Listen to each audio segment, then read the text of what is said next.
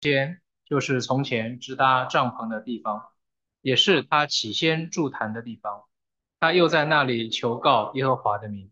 与亚伯兰同行的罗德也有牛群、羊群、帐篷，那地容不下他们，因为他们的财富甚多，使他们不能同居。当时迦南人与比利洗人在那地居住，亚伯兰的牧人和罗德的牧人相争，亚伯兰就对罗德说：“你我不可相争，因为牧人和我的牧人也不可相争。”遍地不都在你眼前吗？请你离开我。你向左，我就向右；你向右，我就向左。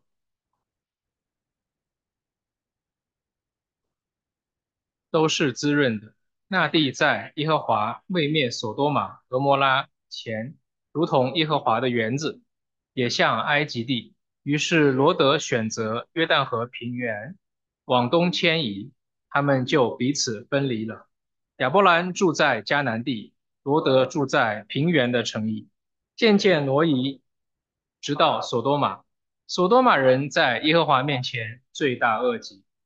罗德离别亚伯兰以后，耶和华对亚伯兰说：“从你所在的地方，你举目向东西南北观看，凡你所看见的一切地，我都要赐给你和你的后裔，直到永远。”我也要使你的后裔如同地上的尘沙那样多。人若能数算地上的尘沙，才能数算你的后裔。你起来，纵横走遍这地，因为我必把这地赐给你。亚伯兰就搬了帐篷，来到希伯伦曼利的橡树那里，在那里为耶和华筑了一座坛。好，我们祷告，主，我们感谢你。感谢你给我们一点时间来交通你的话语，我们实在盼望你借着你的话给我们带来一点属灵的启示。也求你赐给我们谦卑温柔的心，可以领受那叫人复活的道，让我们对你自己和你的作为有更多的认识。我们如此的祷告，奉主的名，阿门。我想我们今天读的这一段圣经。呃，如果你有读经的习惯，应该是比较熟悉的啊，是亚伯拉罕的故事。嗯，全本圣经里面，故事的内容是占着非常大的比例。我们如果想一想的话，摩西五经里有许多的故事，历史书当中有许多的故事，诗歌书当中也有故事，对不对？约伯记也是故事。小先知书、大先知书里面也有很多的故事，新约就不用讲了。说到故事，你从另一个角度来看，它其其实也是一种历史的记载，有人物的历史，有国家的历史。如果我们从历史的角度来看圣经里对于这些所有内容的记载的话，我们可以想一想，圣经是按照什么标准来记载圣经里这么多的故事和历史的呢？我们以前读啊中学历史课本的时候，我们的历史课本里说到历史书、史书有几种记载的方式，有编年体的，对吧？编年体是按照年代来。记载的啊，二十四史啊，编年体的，每一年每一个朝代每一个皇帝啊发生什么事情，有国别体的《战国策》，对吧？每一个国家发生了什么事情？还有纪传体的《史记》啊，《三国志》啊，都是按照人物和事件分类来记来记载。那我想问一下的是，圣经是哪一种体？圣经是按照国家来记的吗？按照人物来记的吗？按照时间来记的吗？都有一点，但其实都不是。你严格来讲，呃，圣经对于历史的记载是极具选择性。哦，为什么这么说？亚伯拉罕一生活了不到两百年。在亚伯拉罕一生当中，《创世纪》的十二章、十三章、十四章里面记载的故事，是亚伯拉罕前面八十岁的事情。一个人一辈子活八十岁，可以发生很多事啊。我想，我们中间任何一个人，我们就算没有活到八十岁，我们记载我们的生命的历史、心路的历程，也绝对超过三章圣经的篇幅吧，对吧？但是圣灵记载亚伯拉罕八十岁的事情，只记载了三章的圣经。我想这是什么意思？圣经里记载的人物也好。国家也好，事件也好，其实圣灵有一个非常精心的安排和选择。我们有没有看过连环画？我小时候管连环画叫小人书，看过没有？一本本小册子。连环画是什么特点？就是把非常长篇的文字用比较简单的画面。一幅一幅给你画出来，有的连环画画的很好。为什么说有些连环画是经典？因为它每一幅画都说明一个非常重要的关键的情节，而且前后连贯。那现在的连环画是越画越烂了。我不知道你们看过现在的连环画没？为什么说它越画越烂？因为有太多的英文讲 filler。知道什么叫 filler？就是象声词啊，这个图画呀、颜色呀，它不代表任何的情节，无完全就是渲染气氛。所以一本连环画有半本都是没有情节的东西。好的连环画会按照情节一幅一幅的把最重要的东西来展现给他的读者。所以画连环画的作者，他需要去想。什么需要画，什么不需要？别人看了以后，能不能从这个画片里面得到那个最深的印象，又不浪费笔墨？你可以把几十万字的小说，用一系列的图画，就展现在读者的面前。那圣经其实就是用一幅一幅极具故事性的图画，来显示关于神。和神的作为，这一位看不见的神，手摸不着的神，却在人类的历史当中留下了一幅一幅的篇章。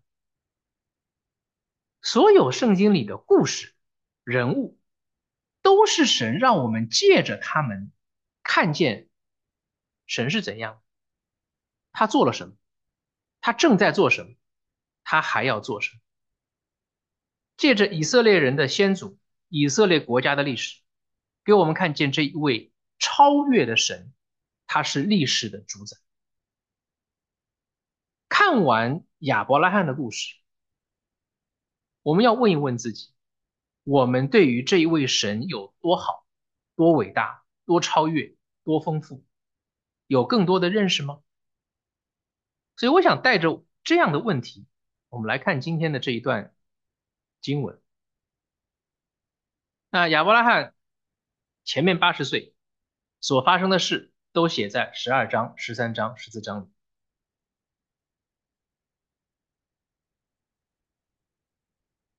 在创世纪十二章时，亚伯拉罕出场。亚伯拉罕的出场没有说到，在这个世界上有一个。蛮有信心，他要寻求真理，有这么一个人，然后神就答应了他的祈求，是这样的吗？不是的，亚伯拉罕的故事不是这么写。亚伯拉罕故事的开头是神主动的去找到了一个人，这个人是在住在加勒底的乌尔，神去找他。并且跟他讲话，并且告诉他，给他一个人所不能够想象的一个祝福。加勒底的乌尔是一个充满偶像的世界，在这个世界里面，有一个搞偶像事业的家族，这个家族里面有一个人叫亚伯兰。其实这一个人在人类历史长河当中，就是沧海一粟，毫不起眼。如果没圣经没有记载他，现在谁还会知道在历史当中有这么一个人？有这么一个家庭，这种家庭多了去了。但是英文叫 out of thin air，out of blue，就是莫名其妙的从空气当中突然向这一个家族临到了一个莫名其妙的福气。而且神跟亚伯拉罕讲，不只是你。所有祝福你的人，你的后裔和你所接触的人，都要因你得福。神是要借着一个人，把属灵一切的福气要赐给全地，所有的家族都可以因亚伯拉罕蒙福。所以，其实亚伯拉罕的故事是告诉告诉我们，神要怎么样把一个。人类想都想不到的属天的福气带给世上，并且神要确定，因为他是守约施慈爱，他要确定这一个福气可以成全。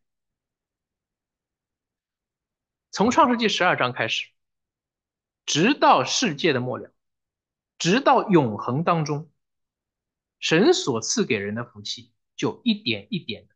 全然的向世人显现。那在亚伯拉罕这个人身上，在圣经记载他的许多的故事里，你会看见神在一个人身上有许多细致入微的工作，以至于这个人可以成长成熟到一个地步。神所赐给他的这么多福气，他可以承受，并且他还可以给出去。所以亚伯拉罕的一生是充满着神的作为，充满着神双手的影子。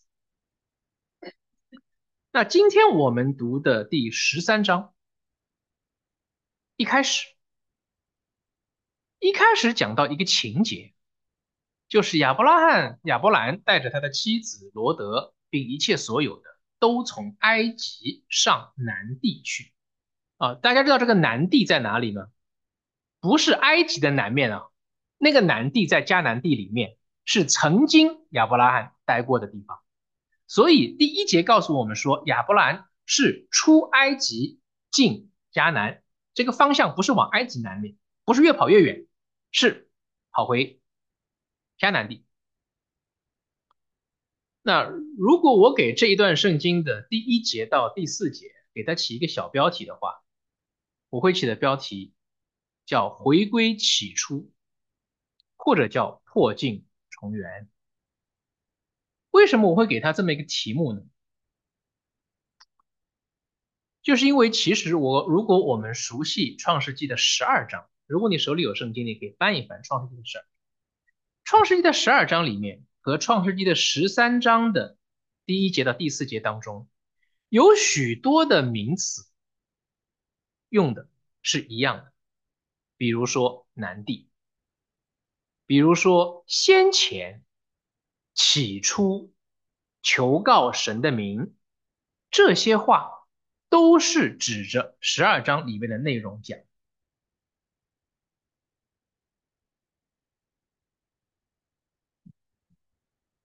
第四节讲先前筑坛的地方，第四节讲求告神的名。第三节里面讲从前支搭帐篷的，这些话都告诉我们说，亚伯拉亚伯兰经过了一些事情，他重新回到起初他曾经待过的地方。神之前带着亚伯兰走遍了迦南地很多的地方，亚伯兰都在那些地方敬拜神。然而到了十二章的结束，亚伯兰经历了一段非常危险、也很奇妙的经历。那一段经历发生的时候，让他做出我们现在看来都违背人伦道德的事情。若不是神救他，他怎么有可能全身而退，并且得到很多的财物呢？到了十三章的时候，我们看见亚伯兰经过了埃及，他又回到了他起初的那一个地方，重新开始敬拜神。说明十三章和十二章之间那一个对比告诉我们是，是他重新建立了与神的关系，是神带他回到起初的地方，帮助他恢复。对神的信心。当神呼召亚伯兰的时候，神给亚伯兰一个非常大的福气。这个福气，什么后裔呀，承受地土啊，成为大国呀，呃，全全这个万族都要因你得福啊，这些话，你们觉得亚伯兰能够在大脑里面想象是一个什么样的结果吗？对他来讲，很难想象的，看不见摸不着的。他没有小孩，现在神跟他讲，你的后裔要承受那一个地图，而且那块地又不是乌尔地的隔壁，要走很远很远走到迦南地。世上万族都要因你得福，你怎么想象这一个概念？对于一个就生活在自己的城市里的一个人，可能他从来没有出去过其他更远的地方。哦，世上万国都要因我得福，不知道怎么样实现，也不知道是什么意思。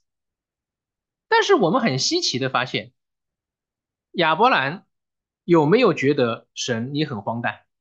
你讲东西我听不懂。没有，亚伯兰听见神的呼召，就信了，就走出来了，就去神要给带他去的地方。他简单的相信，他就采取了行动。那一路上到底遇到了什么艰辛，圣经都没有写。但是接下来圣经紧接着写的是什么呢？是他碰到了饥荒。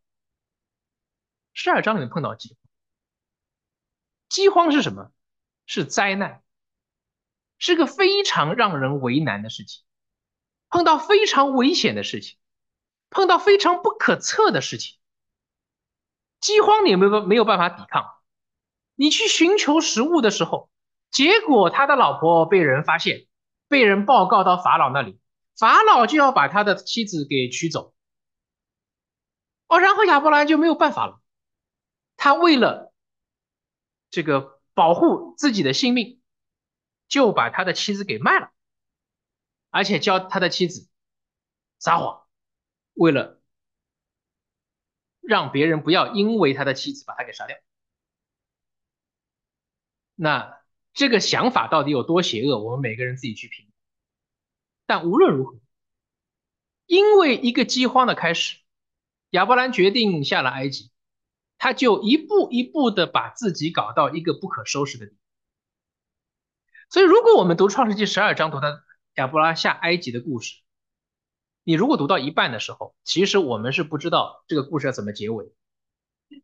人已经在埃及了，已经离开迦南了，迦南又有大饥荒，他的妻子又被抓进了的皇宫，然后你要怎么办？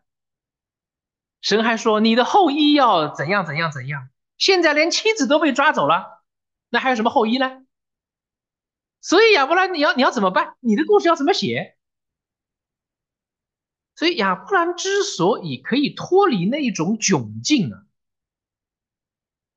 是神奇妙的作为，是神去影响了法老，神把撒来又救出来，而且神还借着法老赐给亚伯兰许多的财物。别人说是赔了夫人又折兵，亚伯兰本来以为要赔了夫人，现在夫人没有赔。还得到了很多财物，丰丰富富的回到了迦南地。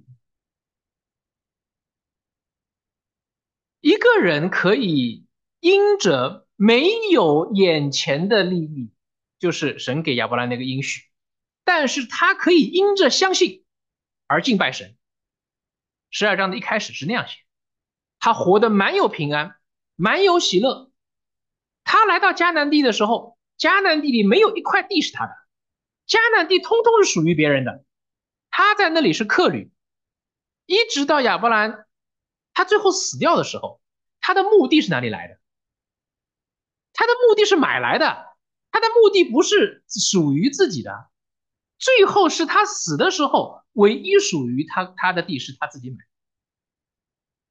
这样的一个人，他竟然在迦南地愿意敬拜神，是因为他相信神，他知道神一定将答应他的最好的赐给他，他就安心。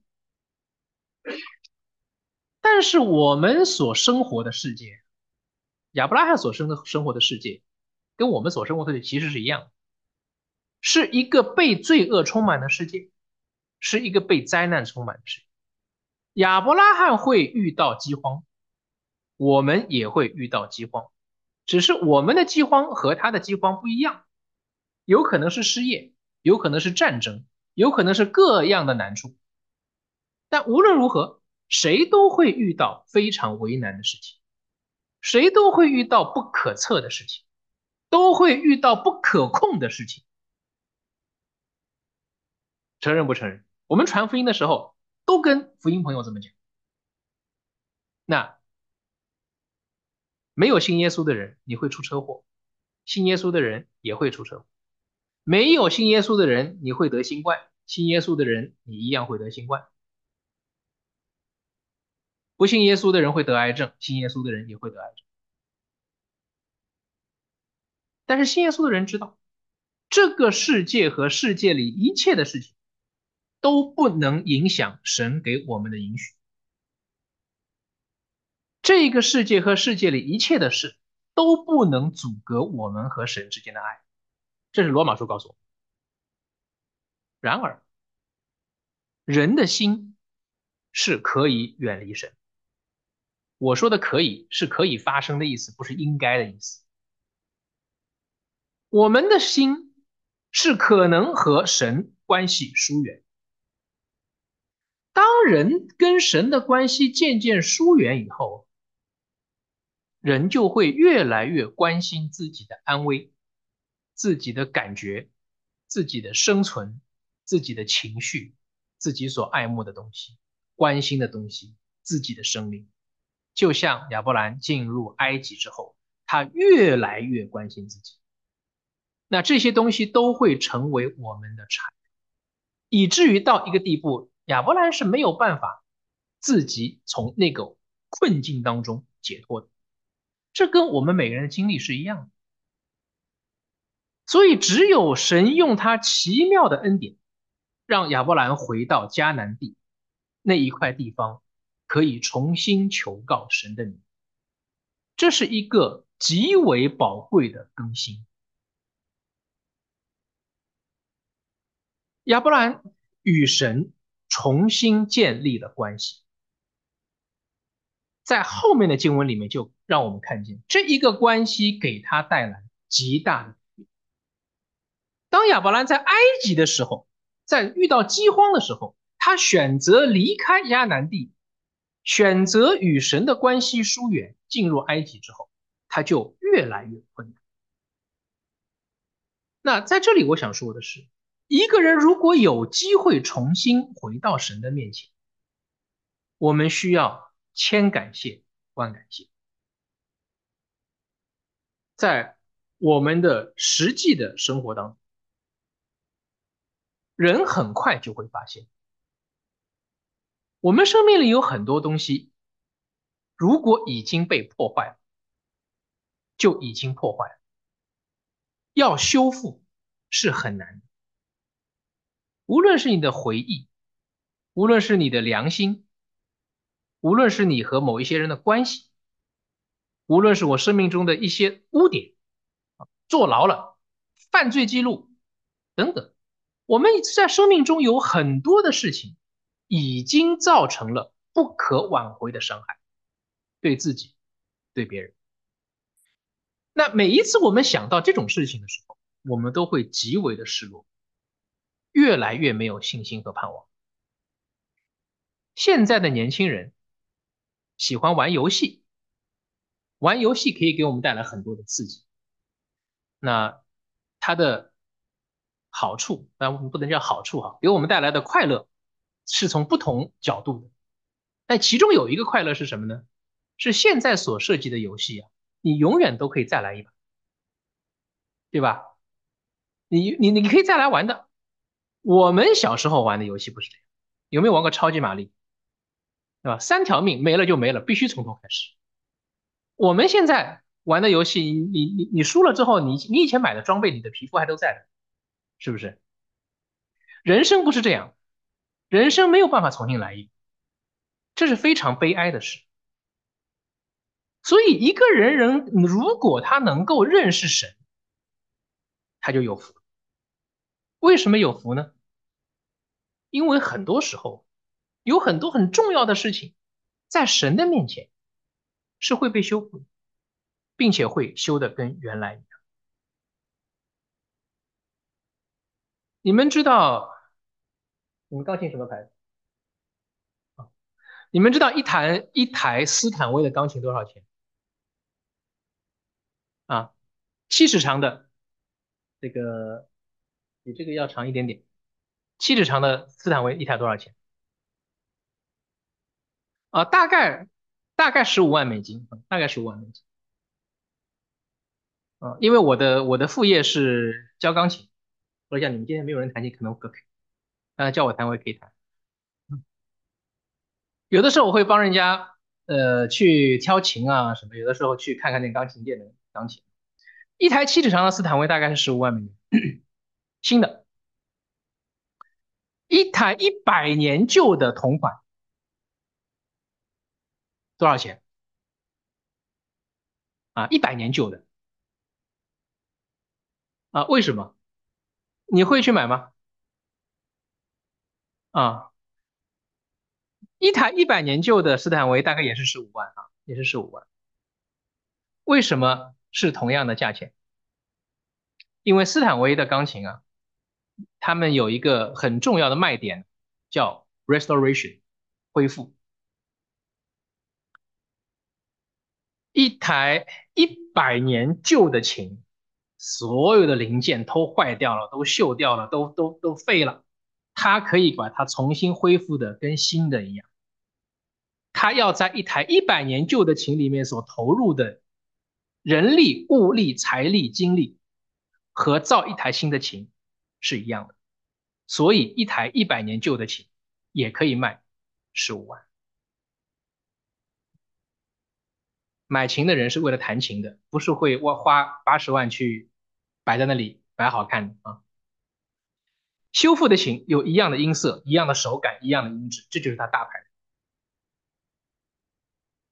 对于斯坦威来讲，一百年旧的琴，他现在可以拿到店里来卖，这是一个新的创造，a new creation。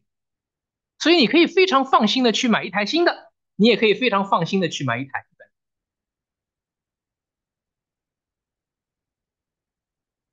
我们生命当中，好像亚伯拉罕一样，好像那台一百年旧的琴，你可能觉得完了。英文里面有两个词，一个叫 complete，一个叫 finished。哎，两个词是近义词，但是用在一个地方，它意思是不一样的。如果你娶了一个对的太太，你的生命是 complete；你娶了一个错的太太，你的生命是 finished。我们生命中有多少人是 complete 还是 finished？这很难说，对不对？但在神的救恩里面不是如此。如果我们每一个人去到耶稣面前去认罪，我们有没有为一些罪认过很多次？啊，如果你没有这个经历的话，可能你是真的没有好好认过罪啊。如果你真的愿意好好认罪，你肯定有很多罪啊，你会认过很多次。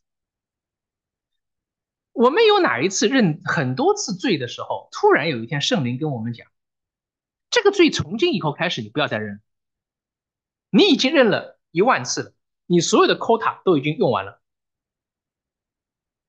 有没有圣灵跟我们这么讲？没有的，因为神从来不这么说。我们所有的罪，因着救恩都被神赦免，以至于我们的良心可以渐渐的被恢复，渐渐的被更新。我们每一次到主面前认罪，就好像第一次到主面前去认罪一样。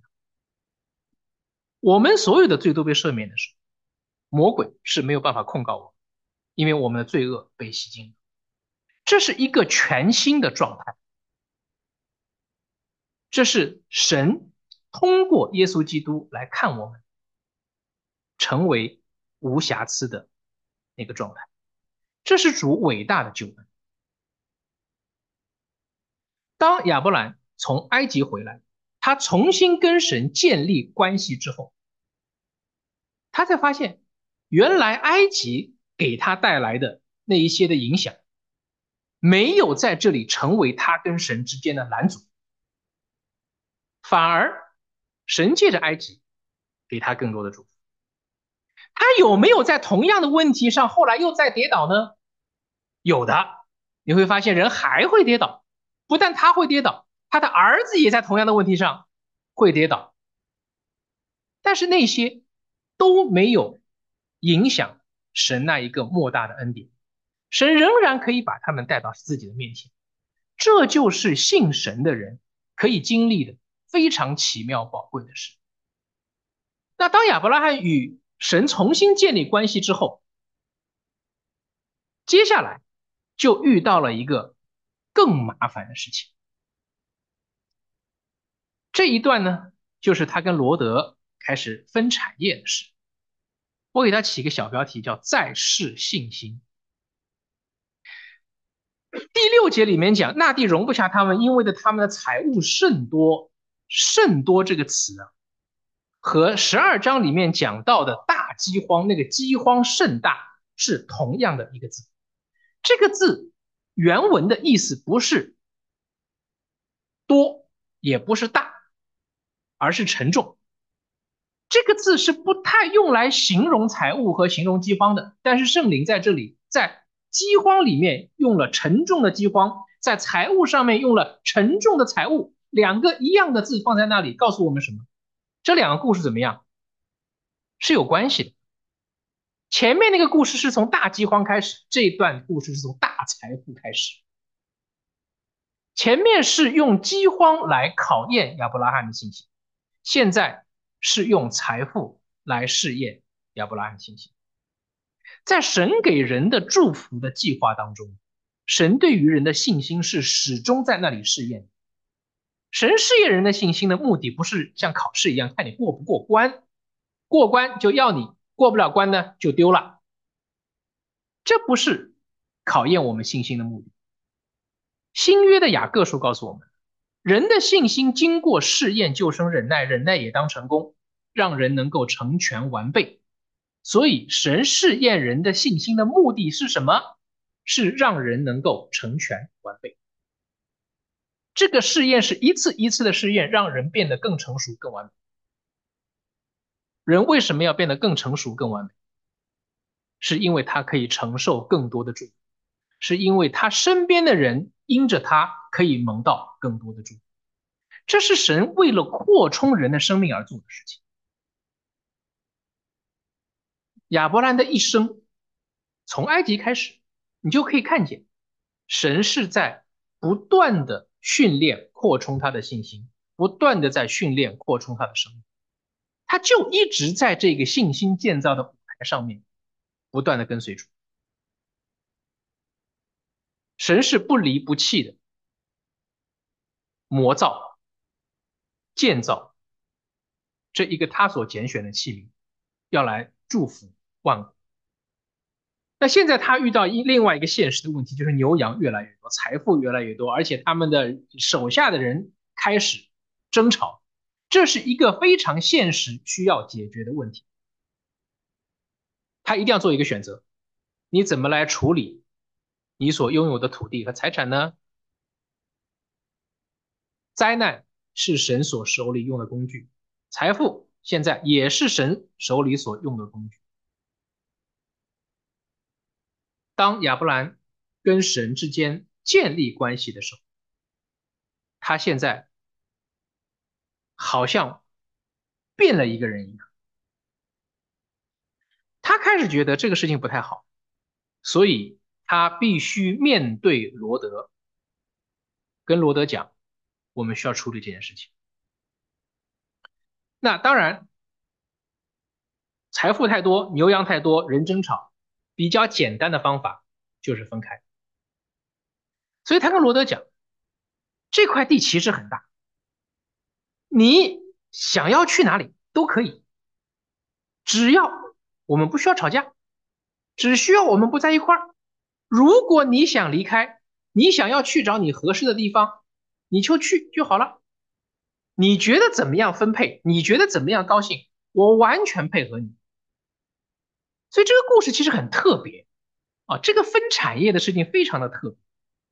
我最近一次在网上听别人讲这个故事，还不是讲到。有一个讲科学百科的频道叫李永乐老师，大家看过听过吧？我上次听这个故事的时候是他讲，我在想呢，这个李永乐老师平时讲讲数学啊、物理啊，怎么怎么突然开始讲这个圣经的故事？那其实那那一堂呢，他是在讲这个博弈论的问题啊，就是说啊，他的基本上两这个点就是，如果两个人要分一块蛋糕，怎么分最公平？是谁来分最公平？谁来选最公平？怎么分最公平？两个人都会 happy，都没有问题。最好的方法就是一个人负责切，一个人负责选，能不能明白？这个切的人，因为你切完之后选不是你选的，所以他要确定我切的非常的公平，因为你只要切的不公平，你肯定损失，对吧？所以一个人切，一个人选，很公平。那罗德和亚伯兰之间可不可以选择一个非常公平的方法？你爱高兴，我也高兴呢？也许可以吧，是吧？也许可以。但是你会发现，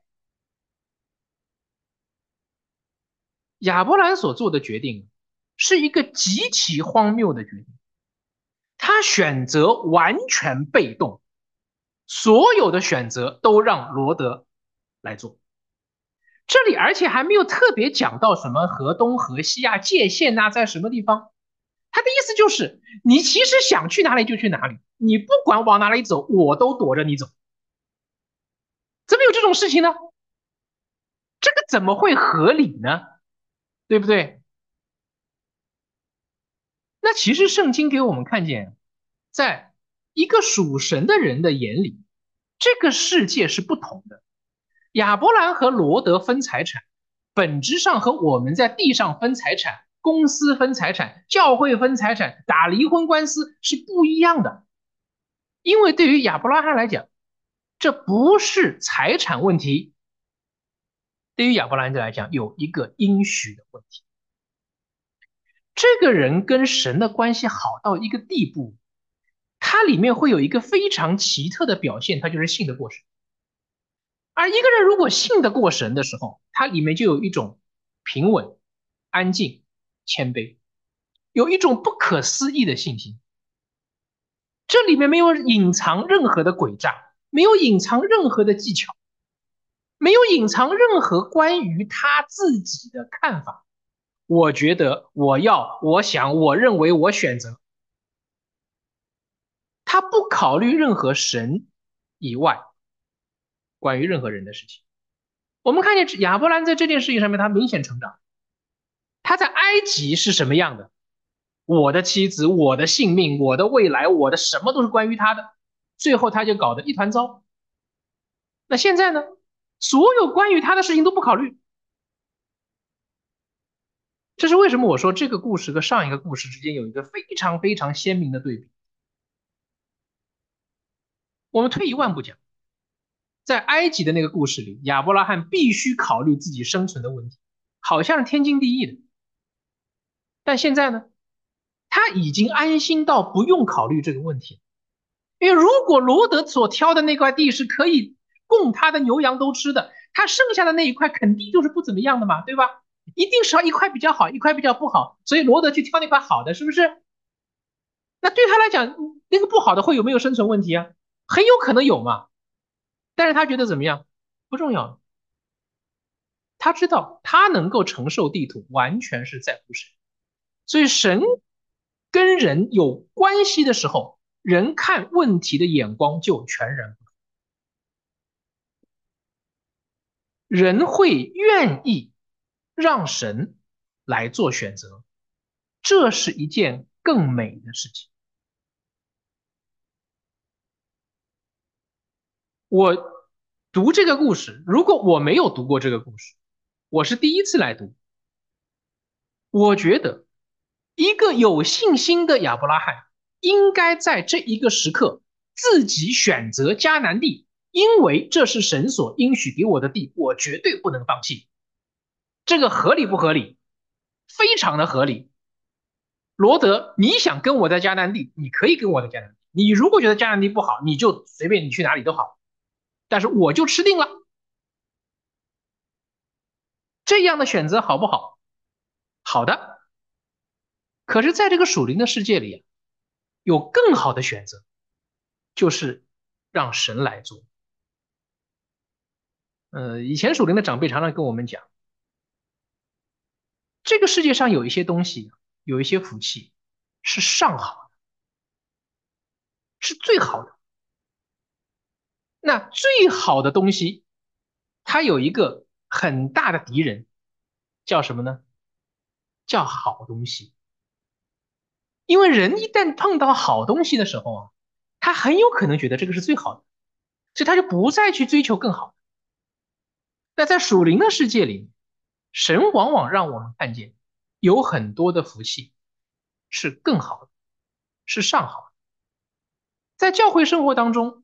在我们的工作里面，在婚姻生活当中，其实我们多多少少都会去经历一些这样的转变，这样的学习。我们在我们所有的判断里面都觉得说这是好的，这是符合圣经的，这是没有问题的，这是看上去都不错的。但如果我们愿意安静的来到神的面前，我们其实会发现。有更好的。以前我们教会在聚会的时候，我们有两个堂，一个大的堂，在我们这个聚会聚会的时候呢，是诗班在排练。我们用一个比较小的堂，那因为我们人数很少。那后来我们人数增加了之后呢，这个小的堂就有点坐不下。那同时呢，那个大的堂呢，还是十班在排练。就有人提出来说，既然我们多了人了，那师班又不会一直增长人数的，所以换一换很好，对吧？对，当时我觉得这种决定啊，那跟教会的长老负责弟兄讲一讲，换一换就可以了，一点问题都没有。我我觉得师班也会很欣然接受这个选择嘛，这个这个不是什么大不了的事情，对吧？那有一次开会的时候，我们教会的长老就说，我们祷告祷告。我就在想说，你要祷告什么？这这这这种事情还需要祷告吗？你祷告的方向是什么呢？换一换不就完了吗？长老说，啊这种事情，如果我们祷告了之后，让诗班自己主动提出来，就更美。哎，我说这个效率实在太差了吧。但是呢，因为听这个。这个长老的话嘛，所以我们就一起祷告了。祷告完不久，后来一个星期，师班就主动提出来说：“哎，我们看你们现在人数越来越多了，要不要我们换一换？”这个事情呢，其实是个非常非常小的事情啊。说这种事情跟什么神永远的旨意啊的没有什么太大的关系，但是对我印象非常的深刻，就是我们觉得天经地义、很简单的事情，自己处理一下就好。但很多时候，我们是可以更多的经历神的奇妙。但愿我们常常在生活当中可以学习经历体会神他自己到底要怎么做。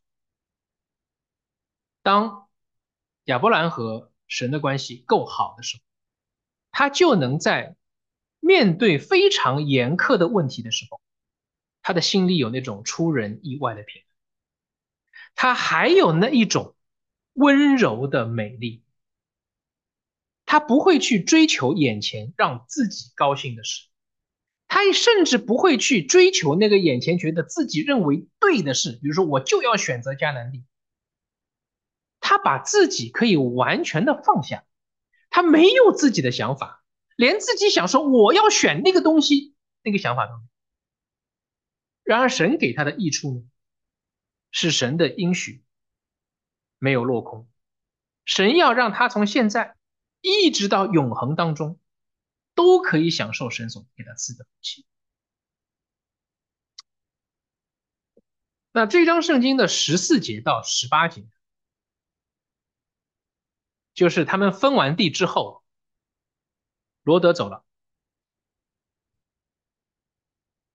那我们今天没有时间讲罗德的事情啊，罗德其实挺可怜的，因为他。看见眼前有非常多的好处，其实他不知道他做的选择将来给他带来的结果有多么的可怕，那是后话。那这一章的十四节到十八节，仍然是亚伯兰和神之间的那个对话。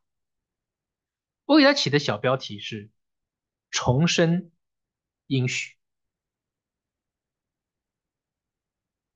我们大概，呃，可以去考虑一下，罗德带着财物离开了亚伯兰之后，亚伯兰的心情什么样？圣经是没有写了，但是我想我们可以有非一些非常合理的推断，比如说，他可能会有一点失落吧，因为毕竟侄子跟了自己这么久了，他可能有点担心吧。因为他可能知道侄子选选的那个方向是索多玛的那一个方向，他看见罗德选的那块地，这个水草丰腴，自己剩下那块地呢一般般，嗯，这不见得很荒芜，对不对？但是，嗯，肯定是有反差嘛，所以这因为有有比较有反差，所以罗德才会去选那一块嘛，对吧？所以他看看这一块，哎，怎么这个样子呢？然后他再想一想，罗德现在往东走，那块地方呢？罗德可以去占有，可以去居住。自己回到迦南地之后呢？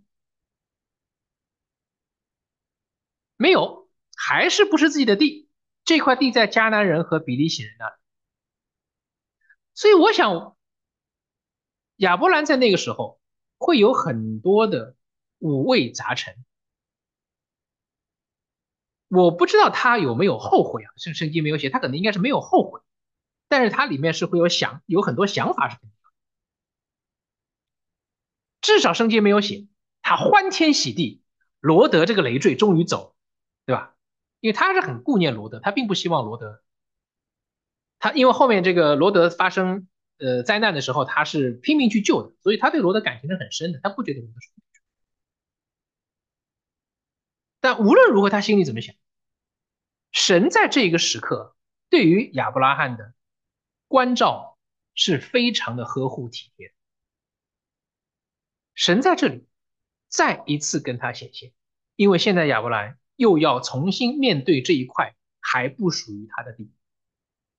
这个时候他要干什么呢？他要做什么呢？他要去哪里呢？神再一次跟他说话。那圣经告诉我们，信心是从神的话而来。神如果要人的信心增长，神就必须给人一个非常重要的资源，这个资源就是神的话。信心是神创始的，也是神成中的，就是成全的。那希伯来书的话告诉我们，是耶稣基督创始成终，但在创始和完成之前之间。神要让人经过试验，没有试验就不可能长大。但是如果没有神的话和神的话当中的能力，人是没有办法经过试验。如果人常有神的话，他才有可能常学信心的功课。神告诉亚伯兰什么？他说啊，你现在站在这块地方，如果你觉得罗德又有财又有物又有水土又有未来，什么都有了，你站在这块地方没有他的好，这块地也不是你自己的。但是我现在再次告诉你。就好像你从埃及可以回来一样，就好像你在分地之前在求告我的，我现在再次回应你，我更清楚的告诉你，这个应许我从来没有忘记。原来的亚伯拉罕可能还没有这个机会，再一次站站在一个非常清楚的高地来看这块地。现在神让他告诉他说：“我给你一个机会。”你多看一看，虽然还不是你的，但是你可以看。所有在空间上、在视觉上你可以看见的这一块地，将来都是你。有很多的历史学家去考证亚伯兰当时到底站在哪一个地方，站在哪一座山上，但是以色列地是非常狭长的一块地。在以色列没有任何一座山，你可以站在上面，你可以看见以色列的全地，看不到的，不可能的，因为它太长了，啊，没有人的眼眼睛那么好的。但重要的不是你看见什么给你什么，重要的是亚伯兰在那一个地方可以看到一块非常开阔的地，他在失落的当中，他可以再一次听神说。这些都是你的，在空间上，这一些都是你的，不只是你看得见的，在空间上，还有更好的是什么？是在时间上啊！十五节告诉我们，叫直到永远。看已经看不过来。在一个大山上面要看那么一所有的那块地，你可以看看很久。时间上的永远是什么概念？我们有谁能够想象什么叫永远？其实不行的。永远呢，那个 infinite 那个标志，对我们每一个人来讲都是一个概念，都是一个标志。是我们不能够体会的东西。我们现在有谁体会过永恒？你参加婚礼的时候，两个人宣誓什么沧海桑田、海枯石烂，那个叫永恒吗？你可能第二天就没有了。你觉得那个永恒的一点都不永恒啊？其中一个人死了也就没有了。没有人能够体会和经历什么叫永远。我们能够想象十年后。五年后、一年后发生的事吗？永远的意思就是大大大大超过我们所思所想的。然后就是数量。虽然圣经里面提到后裔的时候，这个用词是单数，但是在这个地方，它的含义是有许多的子孙。这个后裔的内涵。这个后裔的内涵就是十六节里面讲，你的后裔如同地上的尘沙那样多。那个后裔的内涵是指所有属亚伯拉罕的后裔和百姓，像尘土和沙子那么多。后面我们还讲到这段里面没有讲，那后面神跟亚伯兰再一次讲话的时候讲到，不但像沙子那样多，还要像什么那样多？像星星那样多。哎，大家知道地球上的沙子多还是宇宙中的星星？啊，哪个多？比过吗？那天我们家儿子问我，我突然想起来，他问我 daddy，我们在讨论一个问题：世界上是门多还是轮子多？啊，大家和就可以去讨论一下。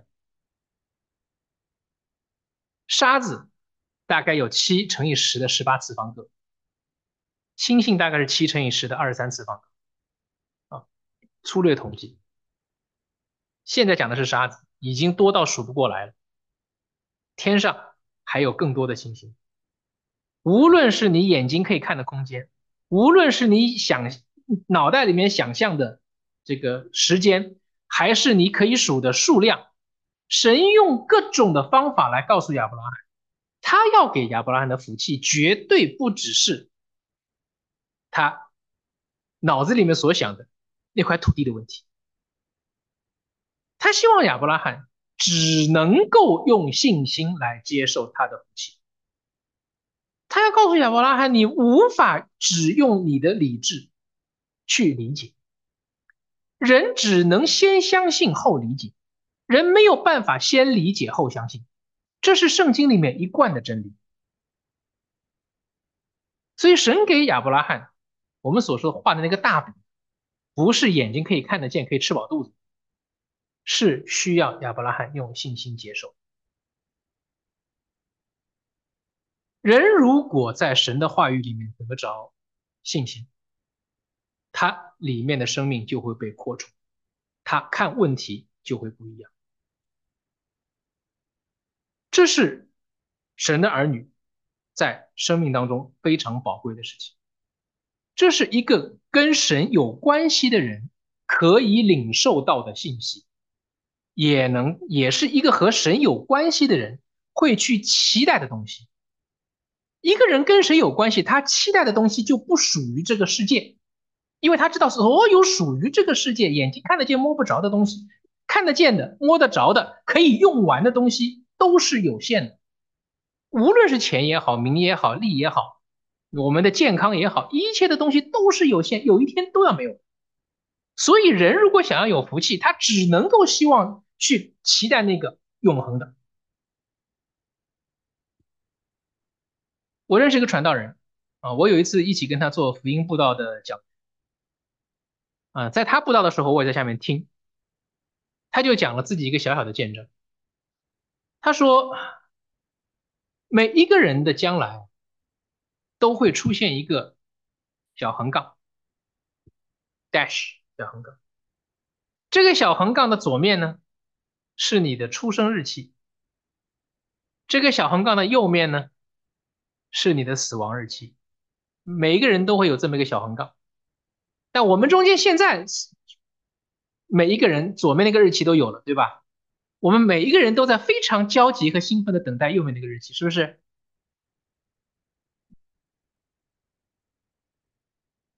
那除了那两个日期以外呢？一般来讲。